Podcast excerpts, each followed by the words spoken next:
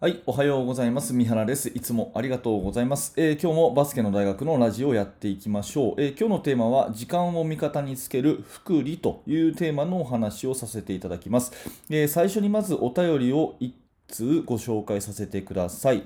えー、にさんかげつほど前から YouTube を視聴させていただいており、日々勉強させていただいております。えー、私は中学までのバスケ経験しかなく、教員になってからのバスケ顧問となりましたが、なんちゃってバスケを指導する自分に嫌気がさしていました。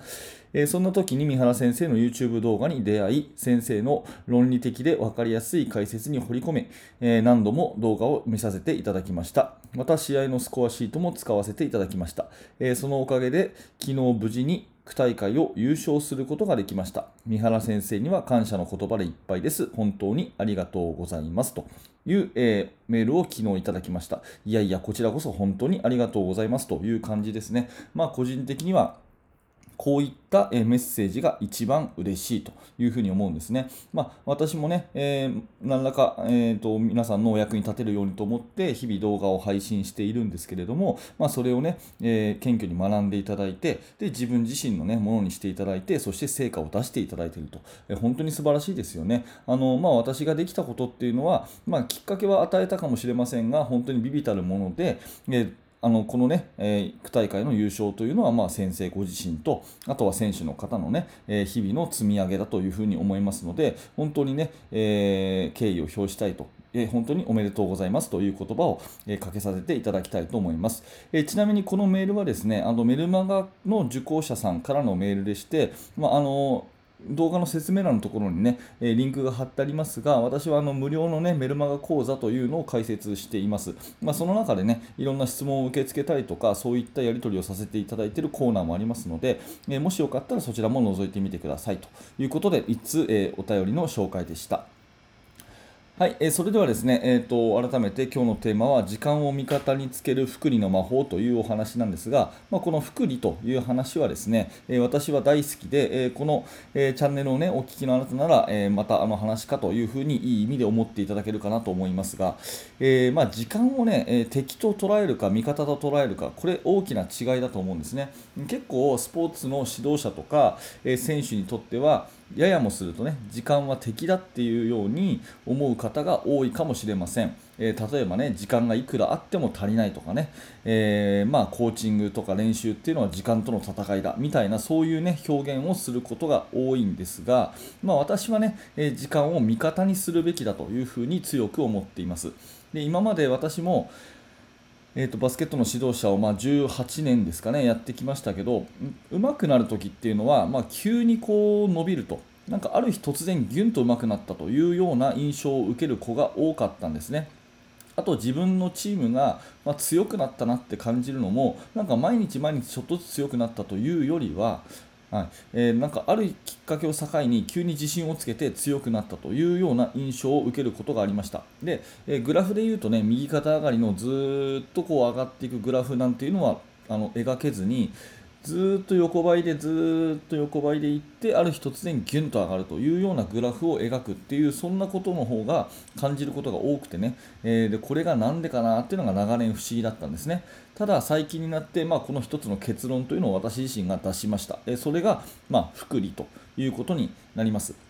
えー、福利っていう言葉はね、あんまり日常生活で使わないかもしれませんが、えー、簡単に言うと掛け算は、えー、かければかけるほど伸びると、えー、掛け算はかければかけるほど伸びるという、まあ、法則なんですね。えーまあ、かの有名な、えー、アインシュタイン、天才物理学者のアインシュタインは、えー、この福利を発見したときに、福利は人類最大の発見だと、えー、福利は人類最大の発見であり、まあ、現代の魔法だというふうに、まあ、言ったという言葉も残っていますが、まあ、この福利というものを知っているか知らないかでは、えー、人生が全然違うというふうに私は、えー、断言したいと思います。えーまあ、今回はね、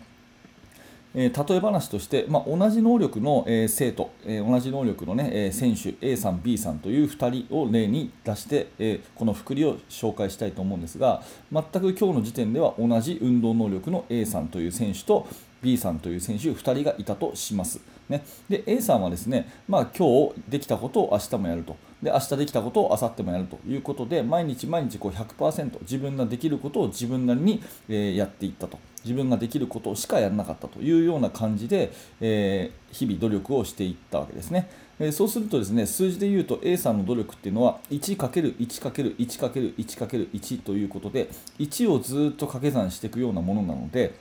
まあ、いちの掛け算というのは何日かけてもいちのままですよね。なのでいちねんかんいちをかけてもずっといちのままなので、いちねんごも成長はなしと、いちねんごも数字はいちのままというのが、まあ、A さんのいちねんかんの過ごし方ということになります。これだとね、時間が味方についているとは言えないんですが、一方 B さんはですね、今日の時点では全く同じ能力なんですけれども、いちじゃなくて昨日いちだったら、今日はねちょっと工夫してみよう、今日はちょっと努力してみよう、今日はちょっと改善してみようということで、昨日やらなかったことをやってみると、昨日やらなかったことをちょっとでもいいからやってみるという取り組みをしているのが B さんですね。うんまあ、数字で例えるとですね、 いってんゼロいち ということで、ほんのほんのわずかなんですけど、毎日 いちパーセント をちょっと積み上げていくということをやっている人、これが B さんということになります。なので A さんが いちかけるいちかけるいちかけるいちかけるいち ということに対してですね、 B さんは いってんゼロいちかけるいってんゼロいちかけるいってんゼロいち ということをずっとやっていったわけですね。うん、そうなるとどういうふうな数字の違いがあるかっていうと、最初はね非常に緩やかなんですよ。これ最初は非常に緩やかで、さんじゅうにちかんこれをかけると いってんさんご になるんですね。うん、さんじゅうにちかん、えー、いってんゼロいち を掛け算すると いってんさんご と、わずかだけちょっとだけ上がるということなんですが、これきゅうじゅうにち、約さんかげつ続けると にてんよんご ということで、成果がにばいに上がるんですね。でここからが複利のすごいところで、これを半年ひゃくはちじゅうにち続けたら、これがろくばいになるんですね。でもっともっとすごいのは、いちねんかん続けたら、さんびゃくろくじゅうごにち続けたら いってんゼロいち のものがさんじゅうはちばいになるということになります。なのでこれ見比べていただくとね、分かると思うんですが、毎日の積み上げはたったたったひゃくぶんのいち、ね、たった いちパーセント だけの積み上げですね。昨日できなかったことを今日はちょっと工夫してみようと、昨日やらなかったことを今日はちょっとだけチャレンジしてみようっていう、毎日 いちパーセント の積み上げなんですけども、でさんじゅうにちかんでは本当にわずか いってんさん しかならない、きゅうじゅうにちかん頑張ってもにばいにしかならないんですが、掛け算は掛け算、掛ければ掛けるほど倍倍に上がっていくということで、半年でろくばいになり、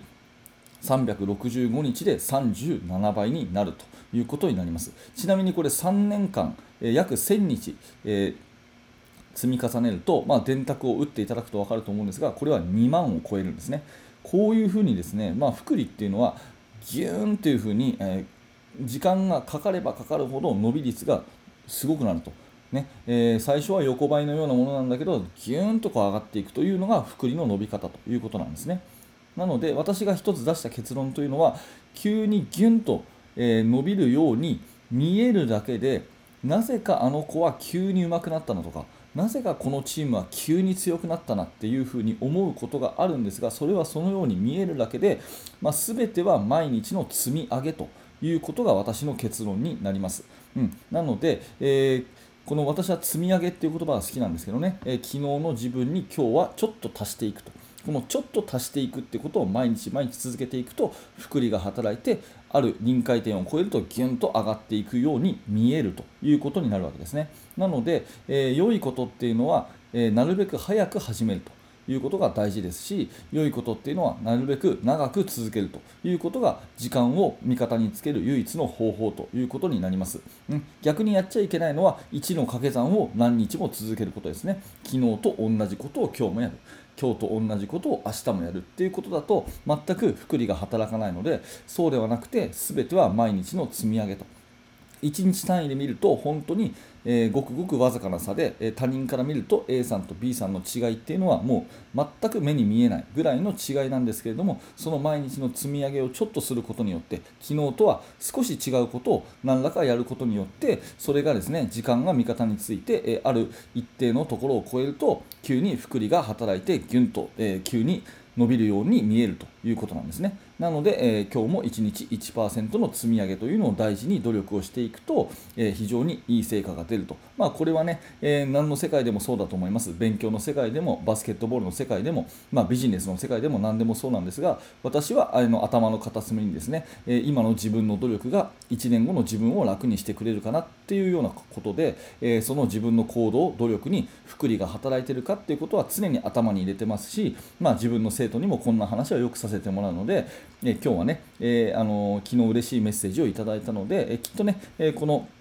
メッセージをいただいた方はあの、まあ、私の動画がきっかけになったとはいえ、ご自身そして選手の皆さんの毎日の積み上げがあのしっかりと福利が働いていたからこその成長だと思いますので、えーねえー、そんな話をさせていただきました。えー、今日のテーマは、えー、時間を味方につける福利の魔法というお話です。はい、ありがとうございました。えー、このチャンネルでは音声コンテンツということで、えー、毎日こういった形で、えー、主にバスケットボールに関わるお話をさせていただいています。もしよかったらまた聞いてください。えー、ポッドキャストでお聞きになりたい場合は、えー、動画の説明欄のところにヒマラヤというもののリンクが貼ってあります。えー、ヒマラヤラジオ、そちらの方もぜひフォローしてください。あとメインチャンネルの方もありまして、えー、メインチャンネルの方ではもう少しね、えーしっかりしたというか、あのバスケットボールの戦術とか練習に特化した内容をお話ししてますので、そちらも覗いてみてください。はい、えー、最後までご清聴ありがとうございました。三原学でした。それではまた。